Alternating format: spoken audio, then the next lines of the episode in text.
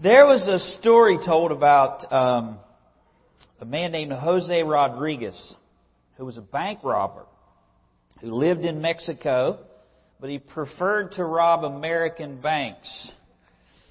It was in the wild days of the of the West, and and Jose would slip across the border into Texas, rob a few banks, and then flee back into Mexico. And one day, it was told a Texas Ranger caught up with him in a saloon, and the ranger pulled out his gun and he threatened to shoot Jose if he didn't immediately tell him where he had hidden all of the all of the money that he'd stolen.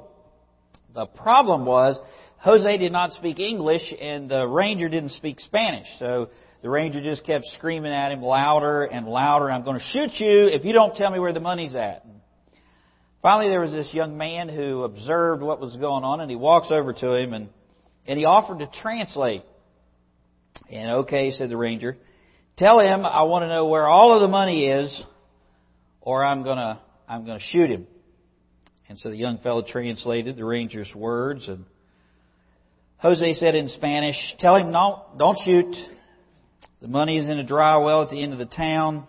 If he removes the bricks, with the moss growing on them, he'll find a million dollars hidden in the well. And when Jose had finished, the ranger said to the young man, What did he say? Oh, said the translator, he dares you to shoot him, he said. Sometimes it's not a very good idea to trust strangers, especially when money is involved. Joseph would tell us this morning it's not a very good thing to trust brothers, especially when money is involved.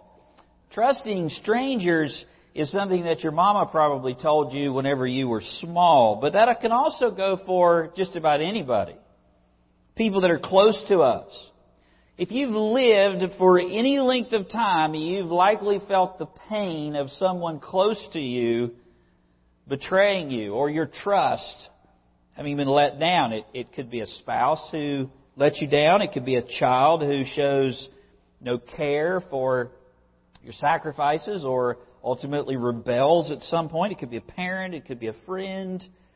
It could be any number of things. Giving, giving someone who has sinned against you another chance can be very hard. It can be almost impossible because there's the violations can be huge and the pain can be deep. And, and when someone does you wrong, you, questions go through your mind like, um, they hurt me before. Do I really want to put myself back in a position where they can hurt me again? Or if you do give them another chance, how much risk should I take? Do I do I just go all in on the relationship and pretend like nothing ever happened, or or do I gradually restore my trust and and when? When do I do do what in the in the process? When when someone does you wrong, it's it's hard to remove history from the relationship, isn't it? The relationship may be there, the commitment may be there, but it's very difficult to remove history from the relationship. It's a very easy thing whenever it gets to that point just to write them off. And that may be the easy thing to do, but it's not the Christian thing to do. Or even what's best for, for you. In a time like that, is really when you ask the question, you're forced to ask the question, does the gospel that I believe have power even to restore relationships like that?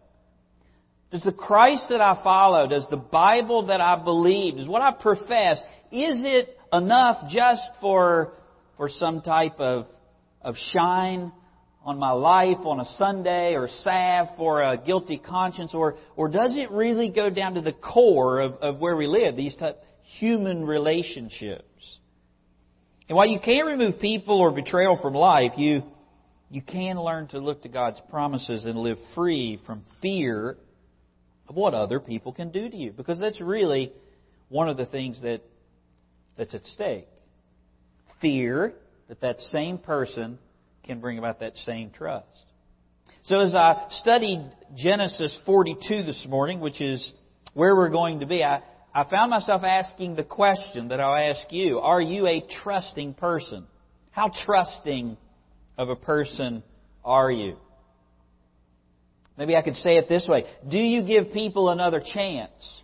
Is it easy for you to give a clean slate if they've evidenced a, a change? Or do you find it's much easier for you to throw them in the proverbial lake of fire, never to, to get out again? Are you the kind of person that has learned to trust again? Because life will be filled with hurts and pains from other human beings. Well, we're going to see today how Joseph handles this and learn, regardless of which side of the equation you're on, whether you're the person that that violated trust or where you're the person that's trust has been violated, God has some answers. The brothers who perpetrated great wrong upon Joseph come back into his life, and we're going to see where Joseph looks whenever they show up and how he how he reacts. And these brothers just didn't break a little trust. This wasn't, you know, you didn't give me a compliment whenever I, I wanted you to. This wasn't you you got upset with me. I mean, these, this is at the deepest level. This is, this is family. These are brothers. These are brothers who set out to murder him whenever he's a 17 year old boy. This is, this is older brothers doing this to younger brother. This is the brothers that only stopped from actually shedding his blood because they were convinced that they could get some money for him. These are brothers who watched callously while Joseph screamingly begged as strangers took him away after they had filled their bellies with, with lunch, never to see him again. Now, these same brothers, 20 years later, show up before him. And they show up before him, and the circumstances are significantly different, aren't they?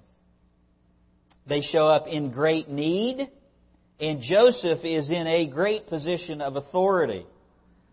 Joseph can order this, the immediate death of his brothers. No questions asked. He's in the second position to Pharaoh alone. While Joseph could have very easily taken vengeance, Joseph is a man of faith. And so we're going to see how will he respond. The lesson from Genesis 42 today, we're going to learn about trusting again, examining a person for change, and governing our lives by faith in the gospel, even when opportunity for vengeance is at our hands, is in our hands. I would title chapter 42 the examination of Joseph's brothers, and there are four scenes or four parts to it. I'm going to bring them all up for you right now with the verses and then we're going to walk along through through Genesis chapter 42 and we'll draw some implications that I think you'll find helpful at the end. Here's the examination of Joseph's brothers. First thing you're going to see is an unchanged household in verses 1 through 5. Moses will reintroduce us to what's happening in the land of Canaan after being several several chapters only in Egypt. We're going to find an unexpected meeting between Joseph and the brothers. We're going to see an undisclosed examination. Examination is taking place, and the brothers do not know what's happening. And then in the end, you're going to see an unconvinced father. Let's look at verse 1. Genesis chapter 42. When Jacob saw that there was no grain in Egypt, Jacob said to his sons, Why do you look at one another? He said, Indeed, I've heard there's grain in Egypt. Go down to that place and buy for us there, that we may live and not die. So Joseph's ten brothers went down to buy grain in Egypt. But Joseph did not send, but I'm sorry, but Jacob did not send Joseph's brother Benjamin with his brothers, for he said, Lest some calamity befall him. And the sons of Israel went to buy grain among those who journeyed for the famine was great in the land of, of Canaan. And we have not seen or heard from, from the brothers, except for Judah, since chapter 37. Two decades have passed. Twenty years since the, that fateful day in Dothan when they betrayed Joseph. And, and Moses reacquaints us with, with the family. And the question that you really ask yourself in looking at the first five verses is, has anything changed in 20 years? Let me ask you, has anything changed in your life in 20 years? Have you been a Christian for 20 years? Has anything changed? Can you see a transformation taking place in your life as you look back over? I mean, one of the things that can be very, very discouraging is if you look at your life in really small bites and you say, What has God done in my life? I really can't see anything that God's done in my life. So you take a bigger swath. Let's go back a year. What's God done in your life in the past year? Well, I can see some things. Well, how encouraging is that? Go back five years. Can you see God, wow, God's really done some things in, in five years. But if you start going back through the process and you don't find any change taking place in your life, from the moment that you said yes to Christ, there's an issue. And we're going to see, has anything changed in 20 years in the life of Jacob and the sons? And the answer is not much. the brothers are still unreliable. Jacob still plays favorites, and the only thing really that's changed is that there's a famine in the land. Look at verse 1. When Jacob saw that there was grain in Egypt, Jacob said to his sons, Why do you look at one another? Why are you staring at each other? Why are you standing around? It's, it's an expression of frustration. And he's basically saying, you, you dooless turkeys, there's a famine in the land. You're not doing anything about it. Why are you just standing around looking at each other? That's in the Hebrew, alright?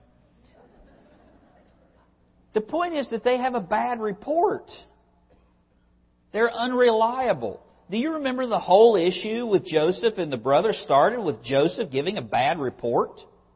And the brothers didn't like the bad report. Joseph gives a bad report to Jacob about his brothers. They didn't like it because it was a correct report, an accurate report. What's the old saying? Throw a rock into the middle of a pack of dogs, and the one that yelps is the one that got hit.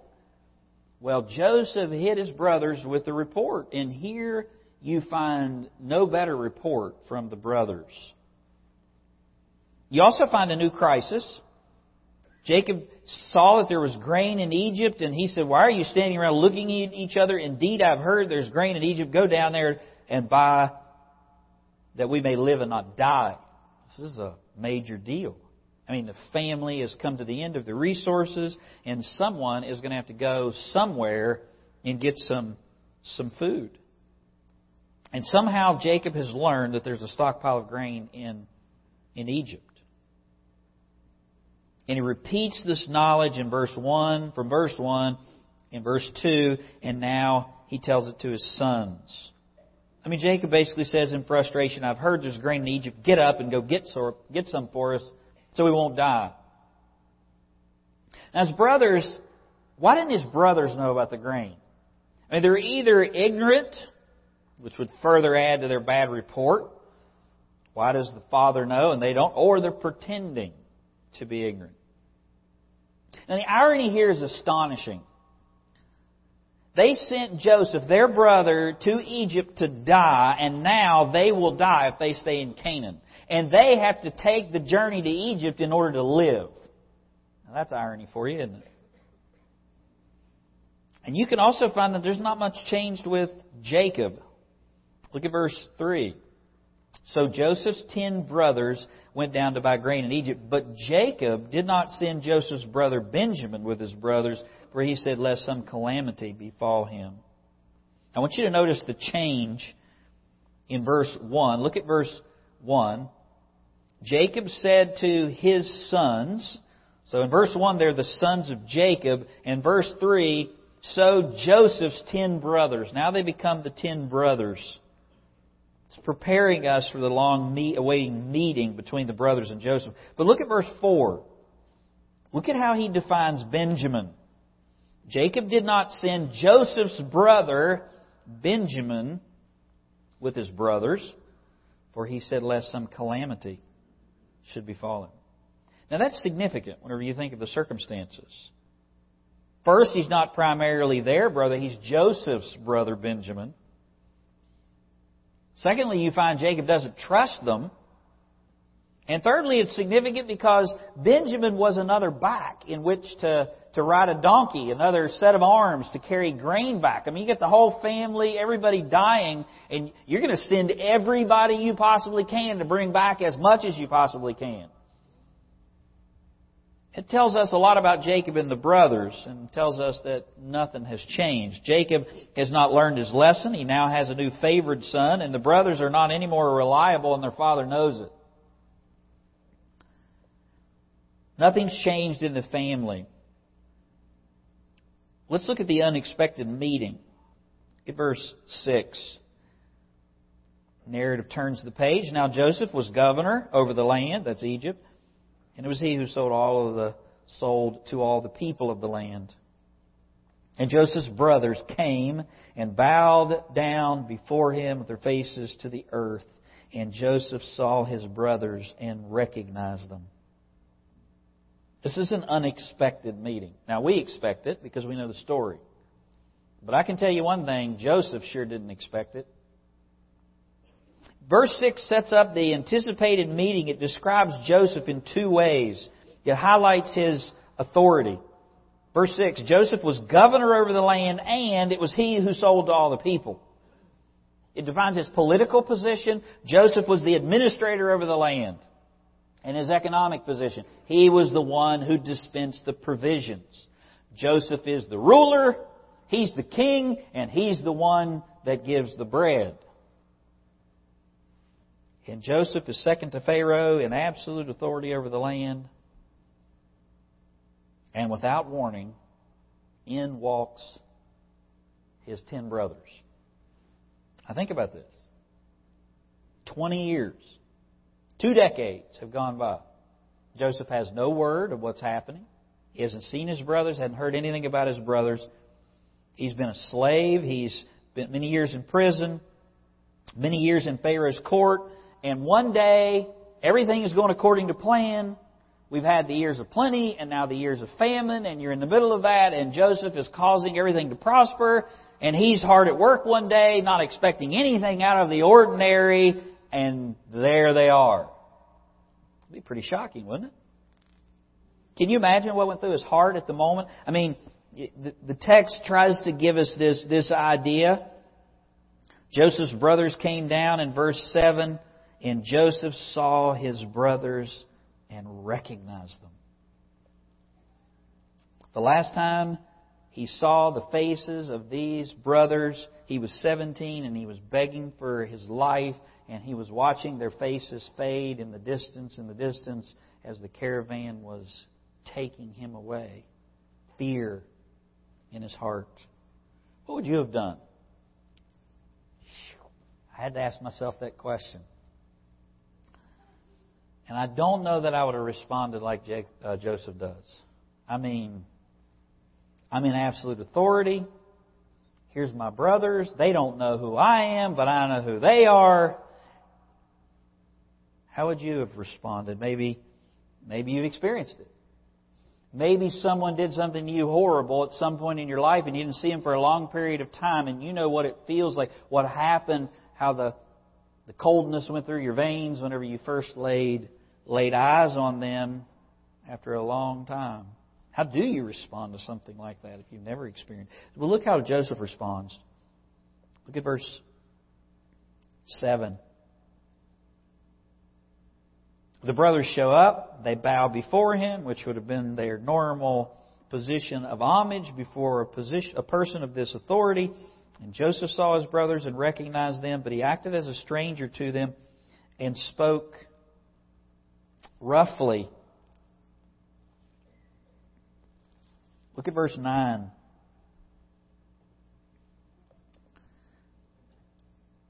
So Joseph recognized his brothers. He repeats it again, but they didn't recognize him. Then Joseph remembered the dreams which he had dreamed about them and said to them. If you don't have that underlined in your Bible, I would underline it. He chooses not to reveal himself to his brothers. His brothers bow down, and Joseph remembers the dream. You remember the dream? I mean, here it is. It's being fulfilled.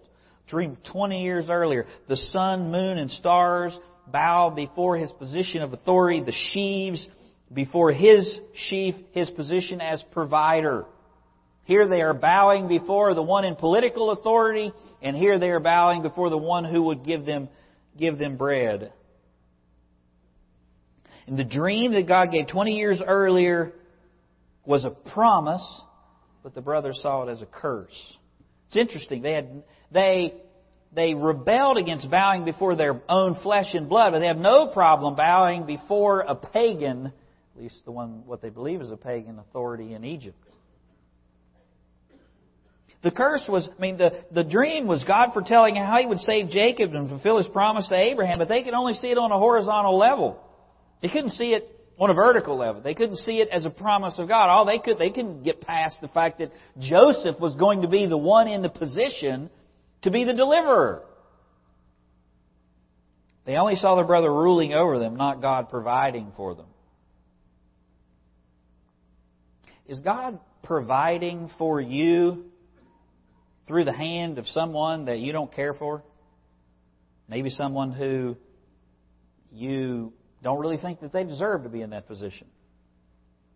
Can you see God's provision? Can you see the vertical, the promise, and get over the, the horizontal? The brothers only saw their Joseph ruling over them, not God providing, and it looks very different now in the light of how God has unfolded everything, doesn't it? But what I want you to see is Joseph never forgot it. Joseph never forgot the promise. He never forgot the dream, and that's what has carried him through every single one of those events for the past 20 years. And I also want you to notice that that is the basis for which Joseph does everything that follows. Look at verse 9 again. Then Joseph remembered the dreams which he dreamed about them and said to them. That is vital he remembered and said. Verse 9 makes it clear that everything that Joseph does from this point forward, all the testing, all of the, the false posturing, all of the calling them of spies, everything that Joseph does is connected to his faith in Yahweh's promise that comes through the dream. It's important because you need to understand, Moses wants you to understand, Joseph is not getting payback, even though he could get payback. He is by faith trusting God's promise that was revealed through the dream.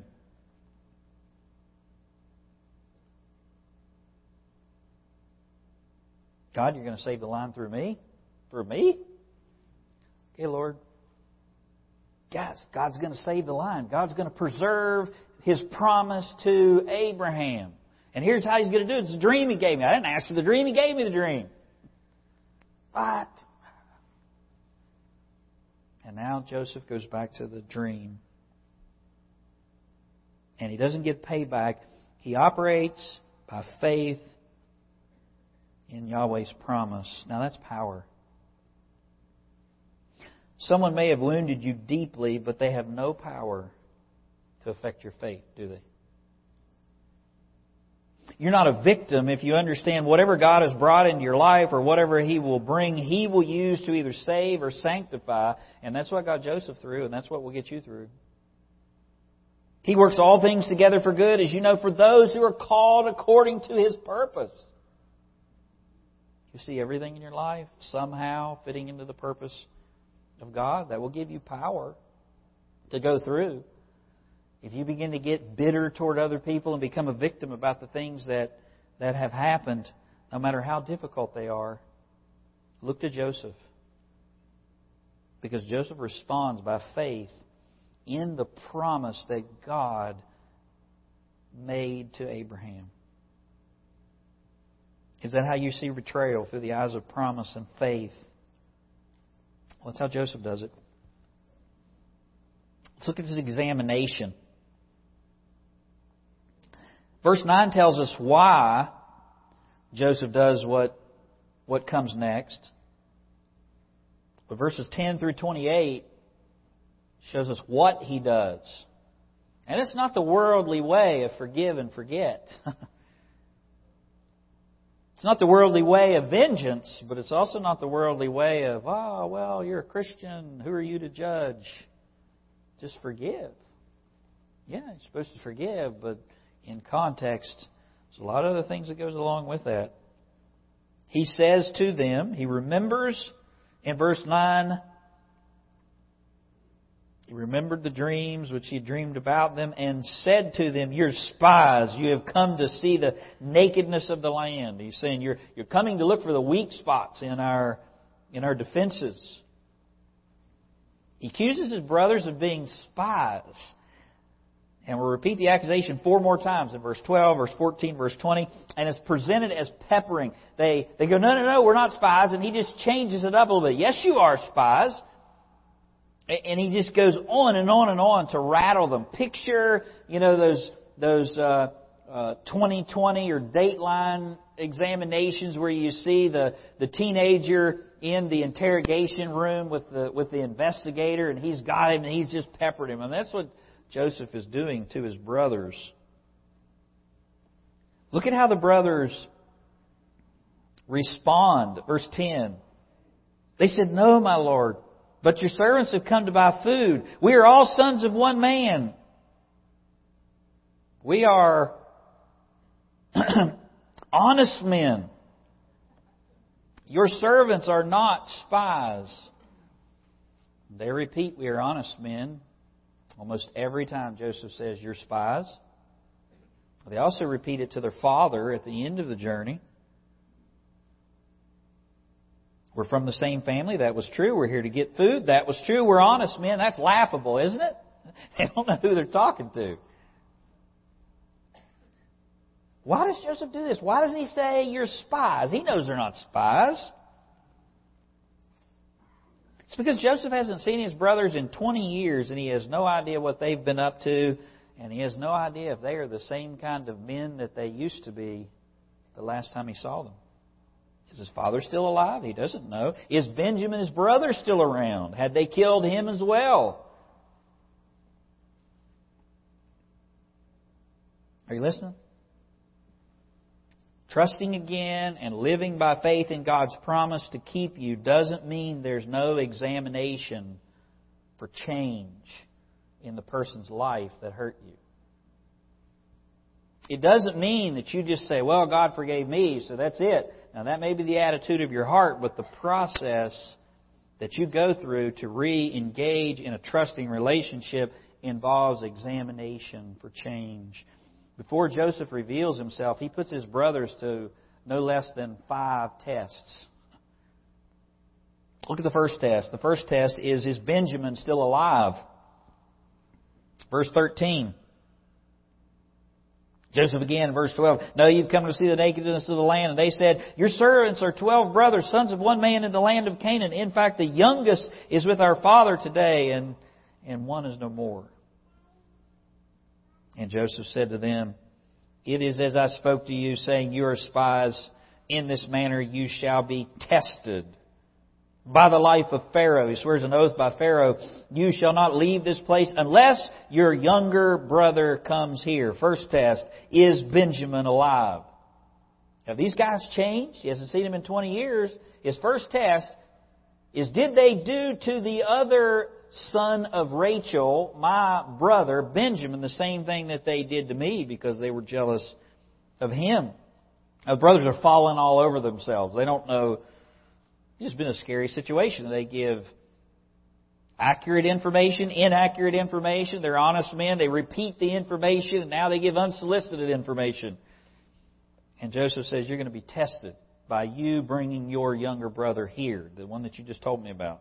The word for test has the idea of a sense of determining or finding out the value of someone. Joseph is trying to discern, to test the value of, of someone.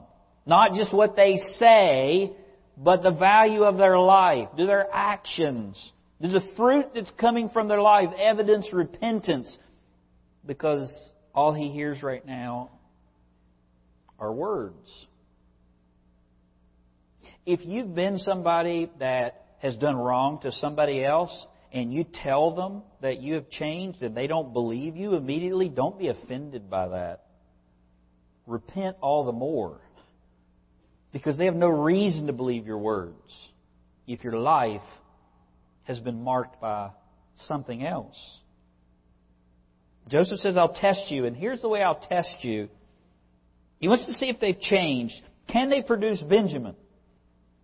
Or will they have to admit they've harmed him as well? Joseph knows that they don't know who he is. So that's the first test. The second test is who will volunteer to go? Verse 16. Look at verse 16. Here's the second test. Send one of you and let him bring your brother, and you shall be kept in prison. The rest of you shall be kept in prison, that your words may be tested to see whether there's any truth in you. Or else, by the life of Pharaoh, surely you are spies. I want you to notice that Joseph doesn't tell them who has to go. He doesn't say, You, you go get the brother. He says, Send one among you. And it's a test.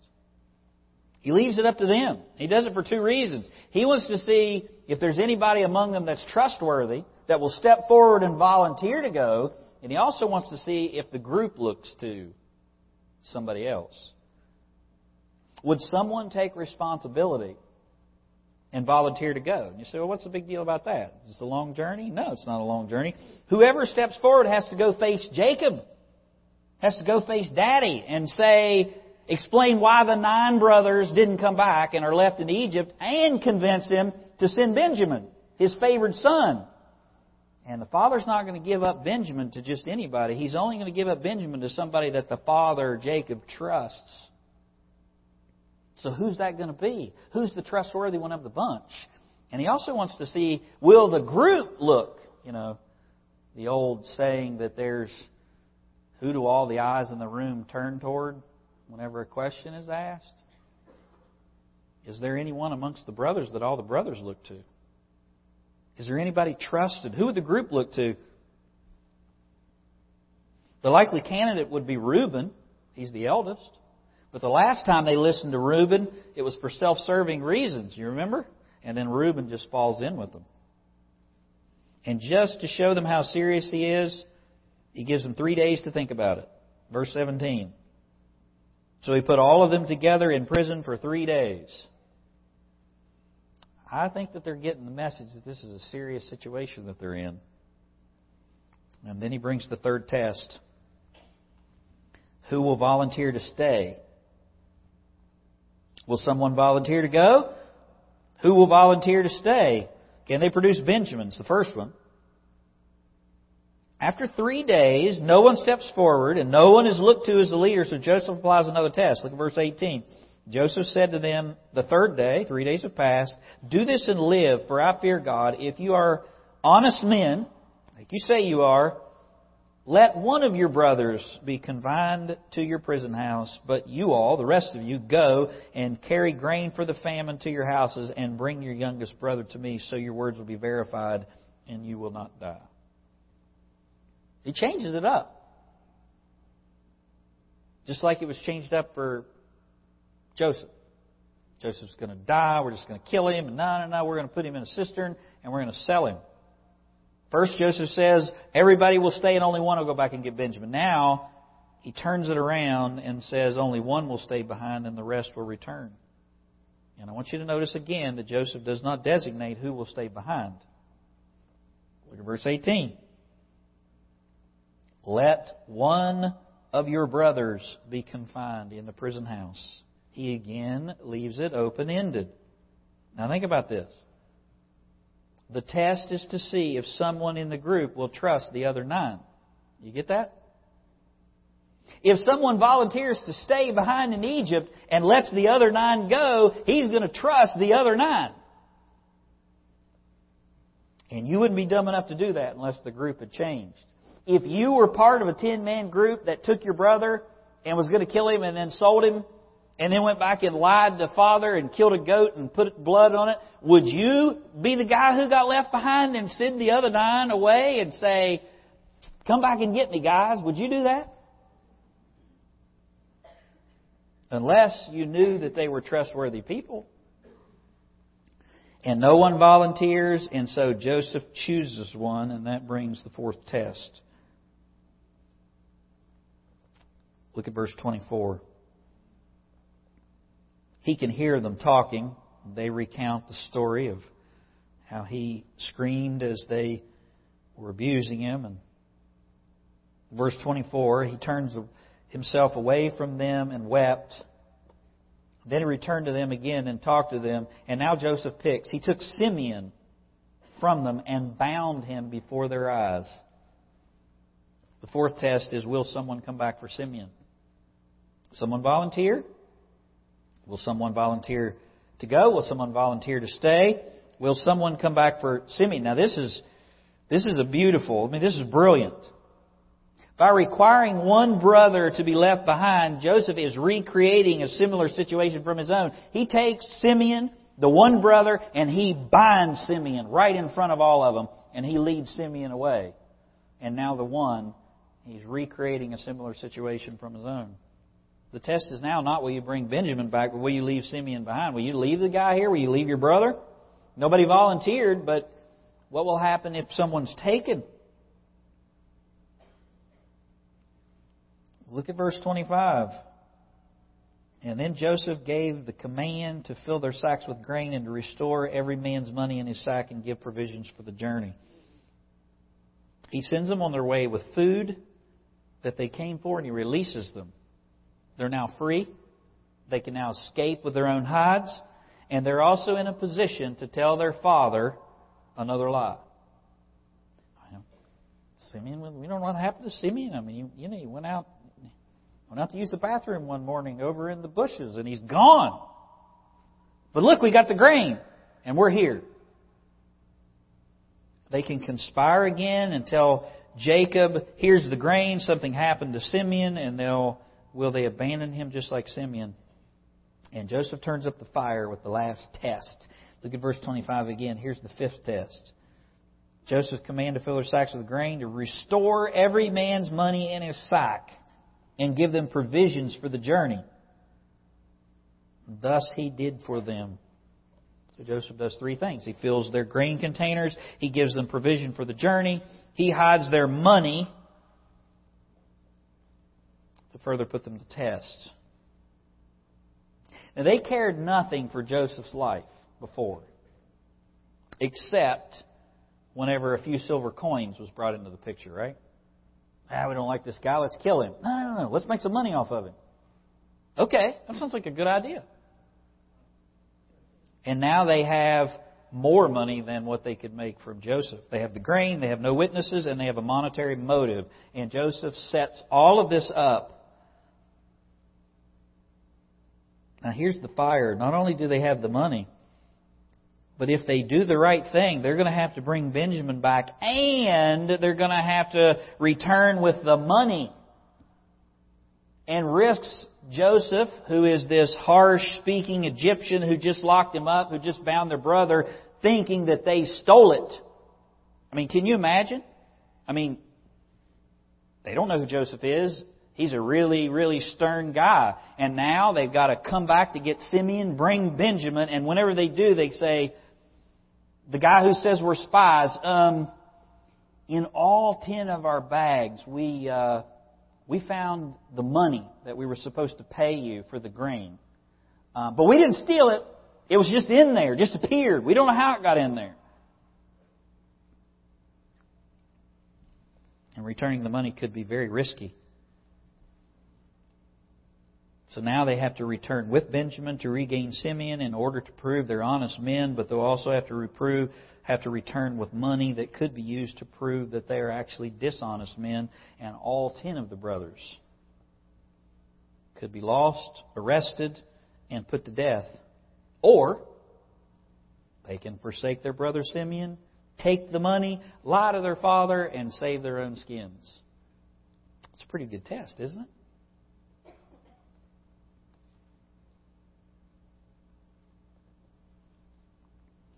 And they know what type of predicament they're in. One of them goes to feed the, one of the donkeys. In verse 28, he said to his brother, My money has been restored, and there it is in my sack. And their hearts melted, failed them, and they were afraid, saying to one another, What is this that God has done to us? Talk about a guilty conscience. In verse 29, then they went to Jacob, their father, in the land of Canaan, and told him all that happened.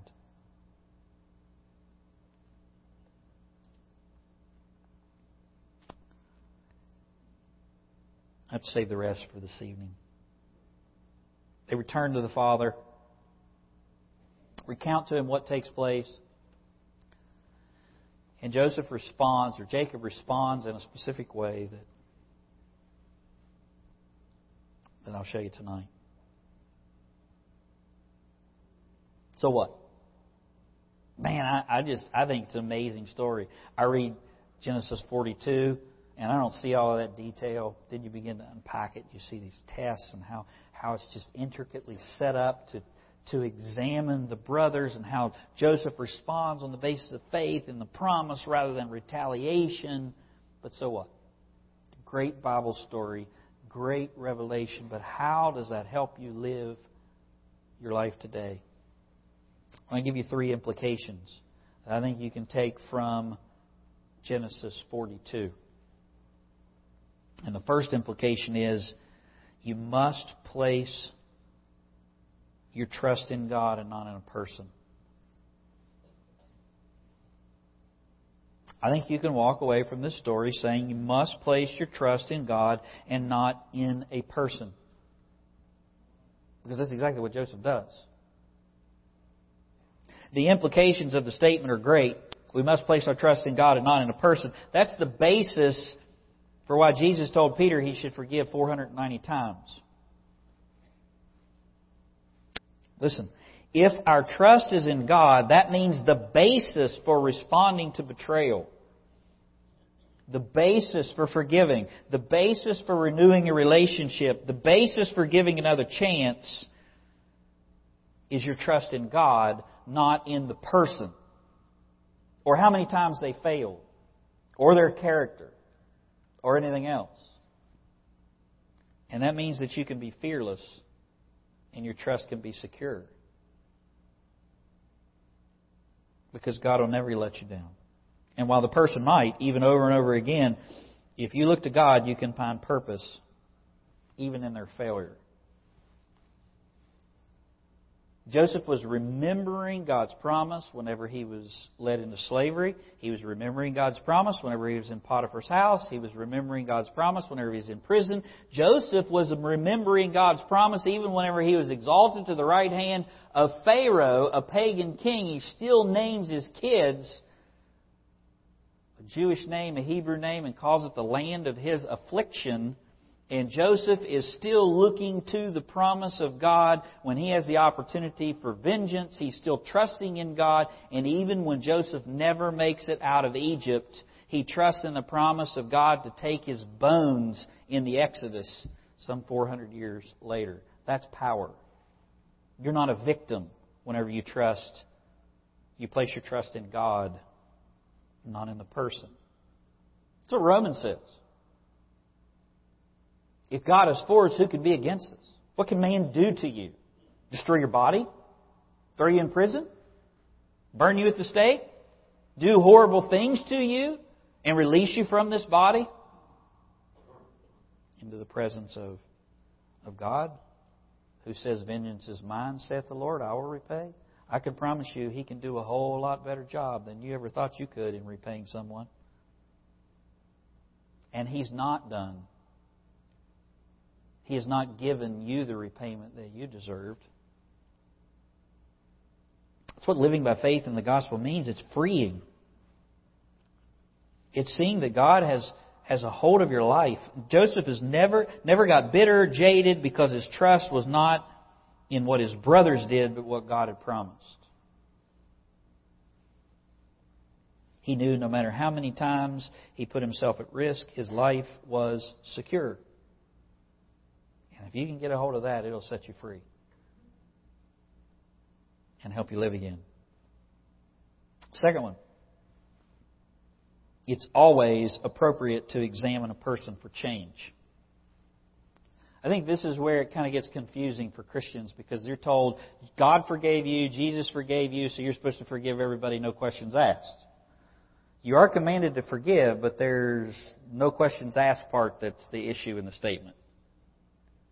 Always appropriate to examine a person for change before you put weight back on that relationship. Now, forgiveness is you pay them back. I forego the right to give you what you deserve. But that has nothing to do with restoring them to a position. It has nothing to do with putting faith, putting trust back in the relationship. Words are cheap, but a changed life is powerfully evident, isn't it? I can remember MacArthur telling of a man that left Grace Church, left his wife, his children, and one day he came back and said, God's forgiven me and I repented, Pastor John, and just wanted to tell you about it. And he was so excited and and John looked at him and said, We'll see. What? No, I mean, God's forgiven me. I've repented. I've, I've come back to the Lord. And, and John said, We'll see. And the man was kind of taken back. What do you mean? Are you saying you don't forgive me? And John went on to say, You threw aside your confession to Christ, your commitment to the church, you forsook the vows of your covenant, you forsook the promise you made to your wife and your children, and you expect me to believe your words now? I hope you have. I hope God has worked that in your heart, but we'll see. Spurgeon said, When a man becomes as well known for his repentance as he was for his sin, then he can be restored then more weight can be placed on him. Forgiveness is, is a choice to forego the right to pay someone back. Putting weight on someone again requires examination and proof. And that can take time. And God knows the heart, but we don't. And God says, look for the fruit of a changed life to discern if a person has changed. Restoration comes when a person's reputation of failure has been overtaken by their reputation for walking in repentance. You will know them by their fruits. Even the Bible says you make a profession of faith. And that profession is proven to be real by whether there's a change that is evident in your life. Let me give you the last one quickly because it's encouraging. Sins of your past don't have to characterize your future. Isn't that a beautiful statement? I didn't go back and do it because it would have taken too much time. But there are so many verses that are past tense in the Bible for sinners. Just as a person needs to, who needs to trust you again must place their trust, trust in God, the same God can be trusted with your sin. And whatever you have been, you don't have to be anymore. Isn't that a glorious truth? Your future does not have to be your past. Oh, you don't know my past. No, I don't. But by that statement, you don't know my God.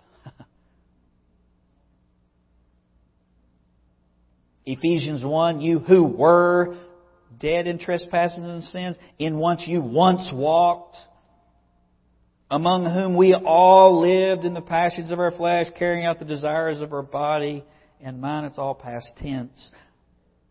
But God, being rich in mercy because of the great love wherewith He loved us, even when we were in that condition, He made us alive together with Christ. 2 Corinthians 5:17 gives the whole list. You'll not inherit the kingdom of God, and such were past tense some of you. Those sins once marked your life, but the sins that once marked your life